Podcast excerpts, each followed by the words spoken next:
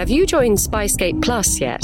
Spyscape Plus membership gives you exclusive access to Q&As with the spies and experts featured on the show, and to supporter-only content such as The Razumov Files, our six-part drama series which reimagines Joseph Conrad's classic spy thriller Under Western Eyes for the present day.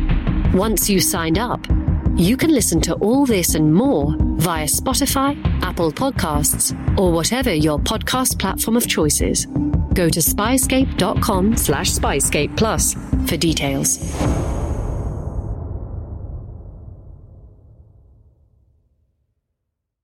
Incoming transmission. Welcome. Welcome Welcome to True Spies. Week by week, mission by mission, you'll hear the true stories behind the world's greatest espionage operations. You'll meet the people who navigate this secret world. What do they know? What are their skills? And what would you do in their position? This is True Spies. That was sort of one of the most intense moments of my life where we ended up having to walk out into this bombing campaign. You could see rockets hitting the, the airport. We also knew that if a rocket hit our facility directly, that we didn't really have a defense against it. There really wasn't a lot we could do to defend ourselves.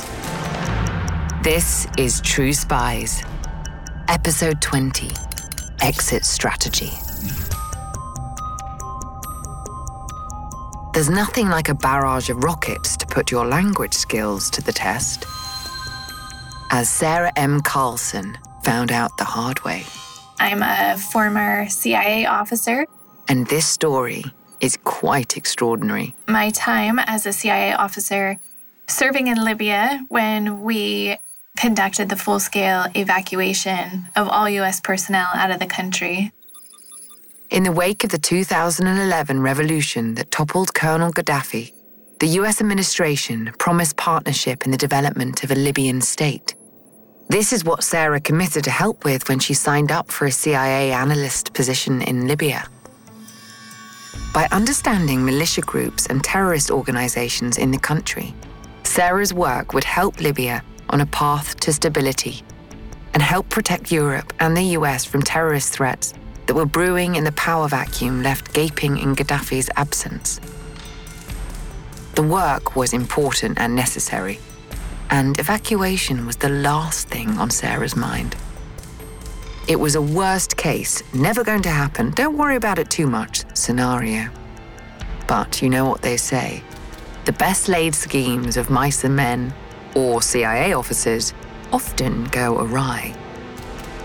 And no matter how expert your analysis might be, no matter how diligent you are, no matter how good your intelligence is, some things cannot be predicted or controlled.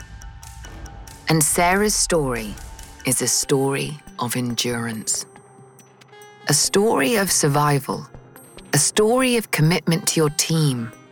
A story of getting out of the fire before it engulfs you.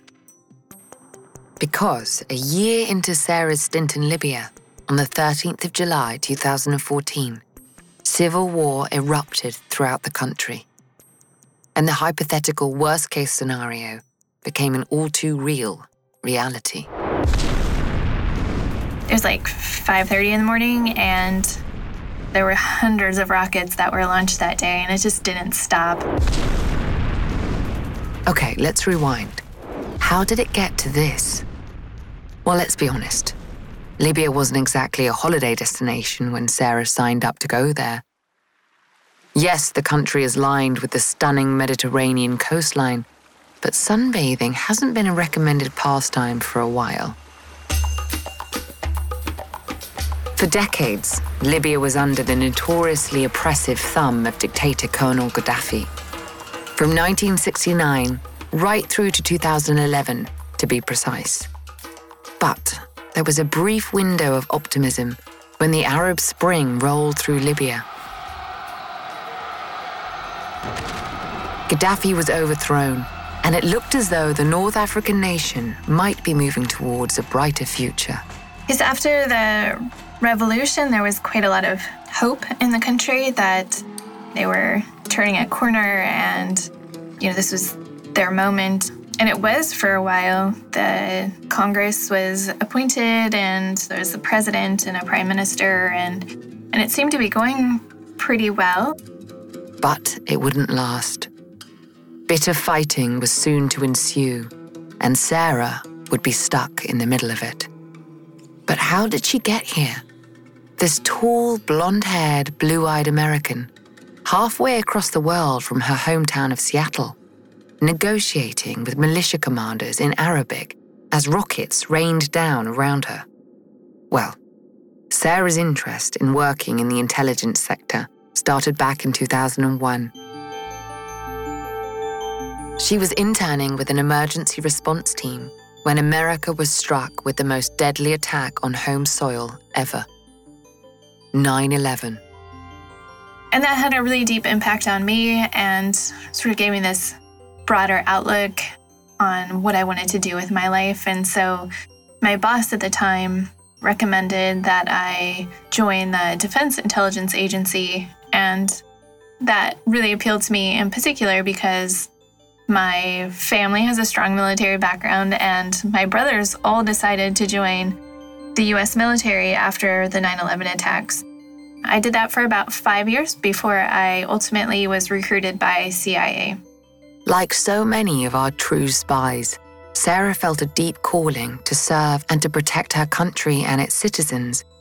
But why was she drawn to Libya? Libya stood out because after the raid against Osama bin Laden in Pakistan back in 2011, there was a lot of document exploitation done of what was found in the house. And within that was correspondence where they discuss setting up Libya as a base of operations from which to attack Europe. And so, since that was my area of focus and area of expertise, you know, I thought that was a place where I could really do a lot of good and and really help. And then, of course, the the Benghazi attacks happened before I arrived in country. September the 11th, 2012. A coordinated attack on the US mission in Benghazi killed the American ambassador, Chris Stevens, along with three other embassy staff. Those were my colleagues. I knew them, I was aware of them, and so that was really quite difficult to, you know, be reading about that and hearing about that and trying to stay informed objectively as that would pertain to my job, but then also the emotional investment of knowing them and, and having to read through that and, and try to remain objective. Sarah had not only lost friends, she was also faced with some very real dangers herself because she was about to follow in their path. But for Sarah, the attack only strengthened her calling to serve. It was really important to me that we prevent something like that from happening again. So it made me more determined than ever. I knew counterterrorism quite well, and so I thought it was very, you know, fortuitous that I was going to serve in a country where a major attack had just happened. Fortuitous is one way to put it. But Sarah was pretty well prepared. She'd worked for the Defense Intelligence Agency. She knew her stuff when it came to counterterrorism. But there were other skills she needed to finesse before heading out to North Africa. I was in Arabic language training for a full year before I went to Libya. I very specifically learned the language to go there. And so when I was trying to learn, you know, the vocabulary and I focused very specifically on words that I thought I might use. You know, it's such a vast language that there was no way to memorize everything. So I kind of had to pick and choose where I would put my time and effort. And so I ended up really focusing on the geopolitical words, like bombing and militias and guns and weapons and all that kind of things. Her life would be consumed by reading everything there was to read about Libya's deteriorating situation. The more Sarah read, the more she understood the snake's nest she was headed into.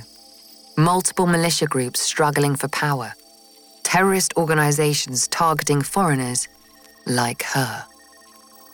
Sarah had everything to lose. She looked conspicuously American, she would no doubt be a target herself. This was a risk she'd have to accept with the mission she'd been tasked with. The stakes were high, but surely her family would understand the importance of her role. With a strong military history and two brothers in the army, could they really object?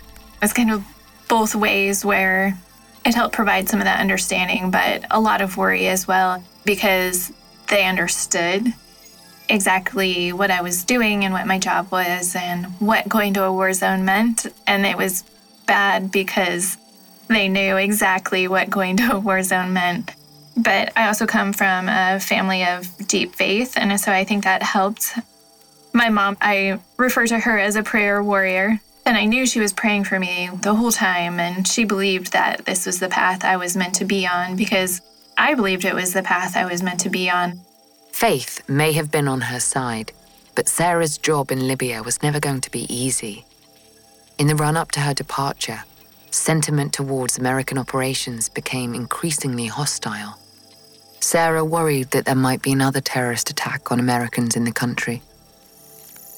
Ansar al Sharia, the terrorist organization responsible for conducting the attacks in Benghazi, were very much still active in Libya. Was the job worth the risk? It was for Sarah. So I flew in Lufthansa from Germany. A commercial flight departing from Germany is where the normality ended. Forget the duty free shopping or the overpriced cappuccino on arrival. The Tripoli International Airport was run entirely by one of Libya's more powerful militia groups, the Zintan. They're heavily armed and a law unto themselves. It was really kind of nerve wracking to know that it wasn't an official government sanctioned kind of thing. They could decide to you know, just keep my passport and hold me for as long as they wanted. But fortunately, Sarah's with the CIA. So when I got outside of the airport, our security officers were waiting for me, and they were there in that armored vehicle with diplomatic plates. So I was able to get in the armored vehicle pretty quickly after that. Driving towards the embassy, there was people like driving down the wrong side of the road, and there were wrecked and burned out cars, and people were driving wherever they wanted. Despite the lawless roads, Sarah makes it to the compound alive. This is where she'll be based for the next 13 months on the most demanding assignment of her life. So, what does her day to day entail? Every waking hour will be dedicated to reading, reading, reading. So, any intelligence reporting that came in, any analyst assessments, anything in the news that mentioned Libya, I would read like the social media postings from locals about what was going on in Tripoli, and it was a really good way to kind of stay abreast of the latest developments. And of course, the other half of her job was committed to feeding all this intel back to her team. As a CIA analyst, I'd been giving about a weekly briefing to all US mission personnel. So anybody who wanted to hear it, they could come and hear it. And then I would brief the ambassador and the country team weekly as well. And the intensity of this conflict zone is only increasing.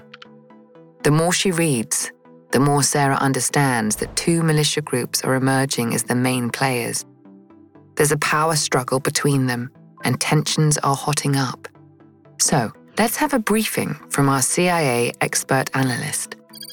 Who are these two militia groups, and what do we need to know about them? The one side that started the Civil War was led primarily by the Misratans. So it was a militia that came from the city of Misrata, and they operated under the umbrella of Operation Dawn. That one was of particular concern to me because there were a lot of individual ties from people who were in those militias and in Operation Dawn to those who were in like Ansar al Sharia, which was the terrorist group that conducted the Benghazi attack. And then on the other side, in Tripoli, it was the Zintan, and we actually sat on Zintan land. So the US embassy and um, residents were outside the city center and closer to the international airport, which was controlled and operated by the Zintan. So they're not necessarily the, the largest tribe or militia by any means, but they had a lot of power because they controlled the airport and because the US presence was on their land. The situation was complex and getting more tense by the hour. But luckily for Sarah, the warring factions were surprisingly upfront about what they had in mind for the day. A lot of the groups would post their plans and intentions on social media, so it was actually really valuable information for me as a CIA analyst to, you know, just go to like Operation Dawn's Facebook page and see what they were planning to do the next day. Well, I suppose that's one way to use Facebook. In the beginning, there was a lot of posturing between the militia groups. So at first, it was a lot of talk, basically, bravado. Like they would shoot weapons towards each other, but not really at each other, or they would put bombs on empty buildings, that kind of thing. But again, as it progressed, it steadily devolved and it turned from just posturing to actually action. Not only were tensions heating up between the two militia groups, but hostility toward the American presence was also growing, thanks to a couple of high profile missions conducted by the US that year. In the fall, after I got there, so fall of 2013, there was one operation to capture Abu Anas al-Libi, who conducted the East Africa embassy bombings back in 1998. So we knew he was living in Tripoli, and the US administration made the decision to go in and capture him and then take him back to the US for prosecution. There was another operation in the spring of 2014 while I was there to capture the leader of Ansar al Sharia in Benghazi who conducted the Benghazi attacks. So I think those two operations, while very important and executed very well, and they were, but they were big operations against high value targets. And so I think um, there was a lot of resentment by the local Libyans about this violation of their sovereignty and a lot of anger. At this point, Sarah's job is even more crucial than ever. My job as an analyst was to watch for threats and figured terrorists would be upset by these capture operations. And Sarah's right. The threats begin to roll in. There was a constant stream of threats to kidnap Americans, to kill Americans. And to add to that, those militants who've been posting their violent intentions all over social media are about to take action. Just about now. There was an initial rocket attack in April of 2014, and it was directed against a militia compound really close to the residence where I was living. The attack is so close, Sarah can feel it. And then another one occurred in May. And so at that point, the administration decided to do a drawdown of the embassy, so they sent all non essential staff home. The American mission is scaled back to a skeleton staff, those near the end of their assignments, and anyone who could continue their work remotely returns to the States. But Sarah is not among those asked to leave. I was designated essential, and so I ended up staying. And so after that drawdown occurred, that changed, and I started doing daily briefings. I was writing cables and reports back to CIA headquarters on a pretty much a daily basis from May onward. But then as we approached July, there was an election that didn't go well. Didn't go well. I suppose that is one way of putting it. The 2014 elections in Libya were a total disaster. The international community had been hoping this would be an opportunity for stability in Libya, but no luck. Voter turnout was less than 18%, and the whole thing was marred by violent clashes between government forces and militants. And then that further destabilized things. The country is descending into chaos. But bizarrely, good manners are still alive. On July 12th, we had somebody from the Misrata militia that was affiliated with Operation Dawn actually call us and say they were going to start the civil war the next morning. And they were going to attack the airport. This is bad news. Being based so close to the airport has always been a convenient exit strategy in case things got too hot. But now the airport is about to become the hottest place in the country. Literally, it's about to be on fire. There's no flying Lufthansa business class out of this one. Now what? Every day in America, 60 million packages are delivered, but we don't always know what's inside. He bent down to pick the package up. That's when the device detonated. Danger is everywhere, and no one is safe in Austin, Texas, as law enforcement hunts a serial bomber for 19 days. From Sony Music Entertainment, Campside Media, and Pegalo Pictures, this is Witnessed 19 Days. Subscribe on Apple Podcast to binge all episodes or listen weekly wherever you get your podcasts.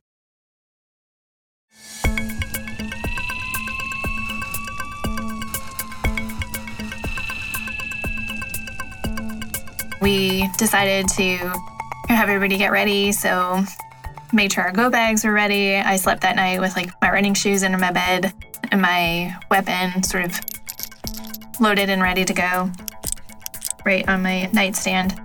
And the next morning, it did start. So the Civil War started on July 13th of 2014, and it was like 5:30 in the morning, and there had been a couple of rocket attacks that caused that drawdown, and those were like six rockets each, so about half a dozen. On the 13th, there was like six rockets in each round that went out. So there were hundreds of rockets that were launched that day, and it just didn't stop.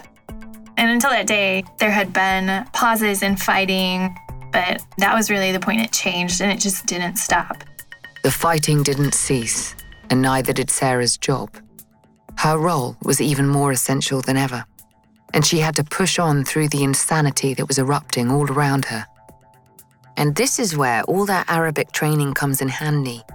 Not just for reading up about bombings and shootings, but now Sarah is in a situation where she actually has to speak this fiendishly difficult language because the American embassy is caught in the crossfire.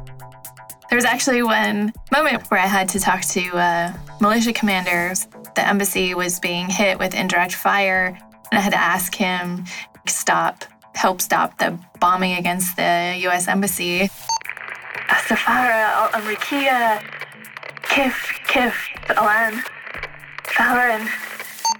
The commander understood, but there wasn't exactly a ceasefire. We ended up having to walk out into this bombing campaign because I knew I had to go into the office because I would need to send information back to CIA headquarters to let them know what was going on. First, I had to walk out into that, and that was sort of one of the most intense moments of my life where you like walk out into the middle of a bombing campaign and you could see the rockets hitting the, the airport they hit some of the planes that were there, and so it was sending this billowing black smoke into the sky and moved as fast as we could to get back inside. But we also knew that if a rocket hit our facility directly, that we didn't really have a defense against it. We didn't have a defense against rockets. We didn't have any of the weapons that could defeat that. Because it never stopped, we ended up having to just go about our business. We wore body armor and carried our weapons, but there really wasn't a lot we could do to defend ourselves. Put yourself in Sarah's position. Rockets are exploding all around you. You feel their impact rumbling through your bones. You have no idea where the next one will land. The only thing you do know? If one lands on you, you won't survive to tell the tale. How do you keep a cool head? Because keeping your focus is key to survival. Not just your own survival, your colleagues are depending on you. And all the while, the threat is closing in.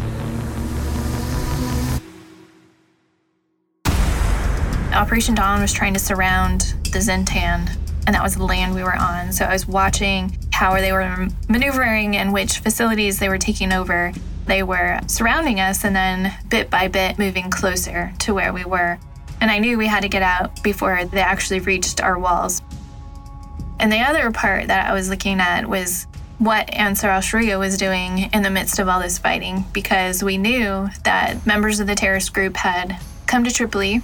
During that two weeks of fighting, there was actually a suicide attack against one of the Zintan facilities.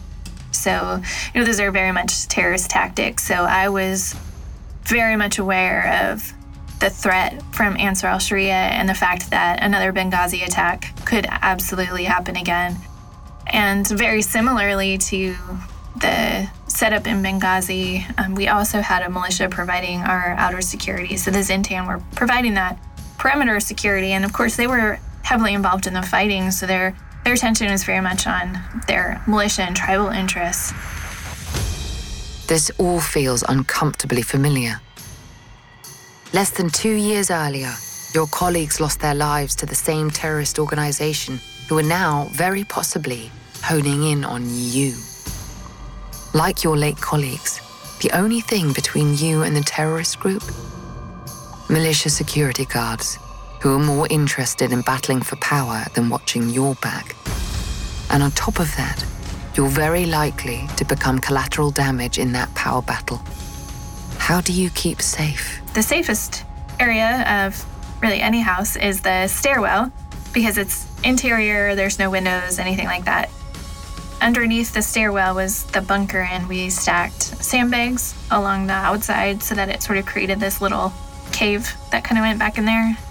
There was half a dozen other people ish that had to get in there, and we were all wearing, you know, body armor and carrying our weapons, so it was quite crowded.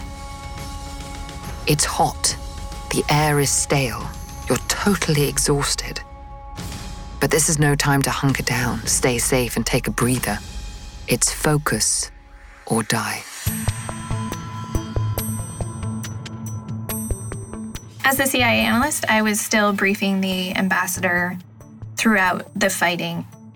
She was at the embassy facility, so it was a separate place I had to go. We had some security officers drive us over in armored vehicle, but you know, every time we went, it was a huge risk. We were driving out into the middle of active fighting, active bombing. So, in addition to the rockets, which there were numerous rockets still being fired every day, there's also small arms fire. What a commute! And Sarah had to do this every day throughout the two weeks of fighting. The Americans based in Tripoli needed to come up with a plan. Would they try and stay put through the Civil War, or get out as soon as possible? Sarah's expertise was essential in formulating their strategy. First, we were told we needed to stay, that we couldn't give up Libya, that we needed to maintain our presence there. And so we were trying to figure out how we can make that happen, how we could shelter in place. We weren't able to get additional food or water to the um, facilities. So what we had was what we had to live with, and we are trying to figure out how long could we make that last. What else do we need? Is there another way to get the stuff through the supply lines? Once became apparent that the fighting was not going to stop anytime soon, and that we were being surrounded, and the fighting had gotten so close that we were getting hit with indirect fire and some of the small arms fire. Once that started happening, we shifted from talking about how long we could stay to how soon could we go? And so we were talking about different evacuation routes that we could take, mostly ruling things out. What about getting an American plane to swoop in and save them? They were based right next to the airport. Surely that would be a way out of the situation. We couldn't fly into Tripoli International Airport, one, because it was on fire and we didn't know if the, the runways were still intact. Two, there was so much anti aircraft artillery being fired that it would have been shot down, so they weren't going to fly into Tripoli airspace. There goes that plan. So we ended up pretty quickly realizing we were going to have to drive over land, and so then it was a matter of finding the route. The evacuation was announced on the afternoon of July the 24th. All American personnel would be vacating the country on the 26th, leaving about a day and a half to destroy everything. All the intel, it all has to go now. Sarah knows this stuff inside out. It's all her work from the last year. Now she has to turn her expertise from gathering information to obliterating it. The first thing we did was focus on the highest risk stuff that we had that we needed to destroy. Ever wondered how to destroy evidence? Here's a guide from the CIA. So we pulled all the hard drives out of the laptops and had a nail gun. We're driving nails through all the hard drives, using a sledgehammer on all the computers. also shredding documents. So we made the decision it didn't matter if the piece of paper was blank, we were going to shred everything. The shredder was just this big industrial size. It was running basically the entire day and a half. The air was so thick from the gunpowder and the smoke from like the planes, and it was just this toxic, nasty air. And it was gray, and you couldn't really see it. Like, even the middle of the day in July, it was very gray and smelled very acrid. And then we added destruction fires. So we started these huge fires. So we threw in some incendiary grenades and then started this fire, and it was entirely non flammable stuff. So everything that we destroyed or we shredded, we then took and put on the fire. So it's multiple layers of making sure that things were quite destroyed. Not the sort of fire you want to toast marshmallows on. It's a scene of absolute carnage. Now it's time to leave. But in which direction? You're surrounded. The route that we ended up taking was chosen by the ambassador, and so it actually went south through Libya and then kind of up and around to southern Tunisia. And it was not ideal because it would take so much longer than other options, but then also part of it went through hostile territory. And so we were concerned about being ambushed not only by a terrorist group, but now what we would face from a, hostile militia that didn't want us to leave. So it was quite dangerous to go that route. There was a lot of people as well, so I can say it was around 150 US personnel that we had to get out of country. And the longer a route takes, the more time there is for a terrorist group or a militia to attack. And so it just increased the threat exponentially. So you've got to move 150 Americans hundreds of miles across enemy lines through hostile territory. You're one massive terrorist target. We ended up dividing the convoy up into sections. And so there were multiple vehicles in each section. And then we had to stagger the departure so that we weren't all driving out together at the same time. So if there were an ambush, it wouldn't disrupt the entire convoy. The plan is in place. It's still risky, but it looks like the best of all the dangerous options. It might be their only chance to escape. And Sarah is given a key position in the exit strategy. So I was assigned to be a tactical commander of my vehicle. This meant that if the vehicle was attacked, the driver would be in charge of the vehicle defense, and Sarah would be in charge of getting the people in the vehicle to safety. A lot of responsibility. And really quite terrifying. But not to worry, the driver of Sarah's vehicle, the Special Operations Forces representative, won't leave her unprepared. There's still a few minutes for a crash course on how to do this stuff, right? The morning of the evacuation, he was talking to me about what I would be responsible for on the drive out as the tactical commander. And we were going around the vehicle, and I was putting my rifle in with this stack of magazines to the right seat is where the glove box was, and he opened it up, and there were grenades inside. And he was like, So, you know what these are and how to use them? I was like, No, no, I have no idea how to use a grenade. So, he had to sort of walk me through what to do. It was very surreal to to go through that and to have that responsibility. Finally, they're on the road. Is this the beginning of the end? After two weeks of rocket attacks, mounting threats, extreme danger, and barely any sleep, you're dog tired. You've been living on adrenaline. You just need rest, just for a few hours. But don't even think about it. Vigilance is essential to survival. We were all watching for any potential danger because, of course, the fighting was still ongoing. So there were still rockets going off. So pulling out of that front gate was quite scary. And so we were doing that until we got to the first checkpoint. And some of our officers who had been in the first vehicle get out and they were on the side of the road and chatting with the commander of the hostile militia. They were there to make sure that all the vehicles got through. Everything hangs on this negotiation. The first checkpoint is the toughest. Once that happened, we were able to let our guard down a little bit. Not much. We were still very vigilant about like watching for all the threats, but at that point we were able to like put on a little bit music and then we talked about music and food and that kind of thing and it was just really to break the tension to sort of like inane chatter where we could talk about something, but we were still able to very much focus on our surroundings and what we needed to be watching for. And they needed to maintain this level of focus for hours and hours and hours. It actually ended up taking about 26 hours from start to finish. So the point at which we're sort of able to relax a little bit more was when we got to the border with Tunisia. Finally, they were out of Libya, out of the war zone, and across the border. And on the Tunisian side, it was quite professional. There was this huge border gate with a um, number of guards, and and so we ended up driving through, handing them our passports, and then um, waiting on the Tunisia side of the border until all the vehicles got there.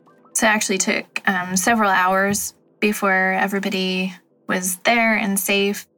And after hours on rocky Tunisian back roads and a brief stopover in Tunis, Sarah is finally on her way home to the States. But is she ready to transition from the trauma of war to the mundanity of civilian life? I didn't really have any time to talk to people or to decompress from what happened, you know, to talk it through with people and then having to say goodbye. It was this overwhelming sense of, of loss.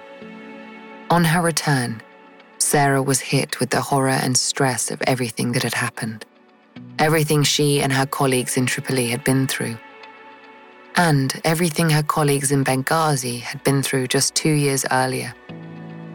Sarah had got away with her life, but others hadn't been so lucky.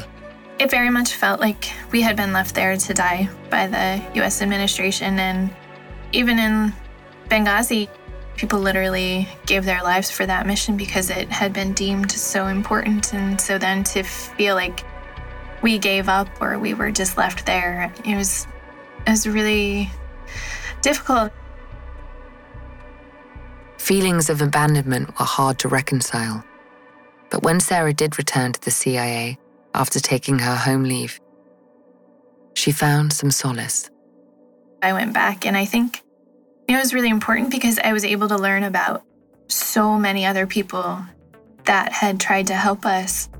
You know, we have a very large intelligence community in the US, and it felt like we were so alone and isolated there in, in Libya and and in some ways we were, but in other ways, you know, we had so many people that were trying to look out for us and trying to help us, not just in the US intelligence community, but throughout the world. And, you know, I think it's really important for people to know and to remember that nobody nobody does this alone. And I think that's one of the more negative things that comes from movies is like this idea that people are, you know, like the the sole operator, like Jack Ryan or Jason Bourne, um, that they're the only ones who are single-handedly stopping an attack. But it doesn't actually happen that way. That there are so many people involved, and while I'm grateful for the role I played, and and I know I was really instrumental in helping, there were so many other people that helped as well. Sarah settled back in Seattle she left the CIA and now works in local government coordinating emergency management. Today, she channels all of her expertise and experience into supporting her community through crises, such as the COVID 19 pandemic. It's rewarding work, and Sarah still gets to answer her calling to serve. But she'll never forget the Libya chapter of her life and is driven to make others aware of what happened back in 2014. I really wanted to share our story. I think that there are stories like this that happen all the time and we never really hear about them. And I think it was a way for me to make it matter for the people who were there and what we went through, that it gives it meaning by talking about it and by writing about it. But I also think it sort of highlights that this is not, it's not really that abnormal that we have US officers, CIA officers, military. You know, there were many other countries there in Libya. There was um, British embassy and Italian embassy and French embassy. And, you know, all these people risked their lives. And so I wanted to bring that recognition to them as well. Ultimately, we did get out, and ultimately, I was able to help save the lives of over 150 people, and I played a big part in that. I'm Vanessa Kirby. Join us next week for another mission with True Spies. We all have valuable spy skills, and our experts are here to help you discover yours. Get an authentic assessment of your spy skills created by a former head of training at British Intelligence for free now at spyscape.com.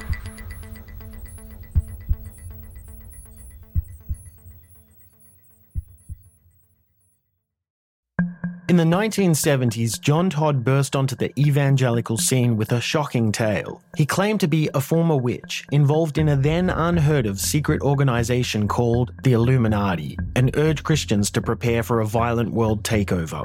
First of all, the number one weapon in everybody's home should be a 12 gauge pump shotgun. Hear the amazing story of one of the originators of the modern day conspiracy theory. From Magnificent Noise and Sony Music Entertainment, this is Cover Up The Conspiracy Tapes.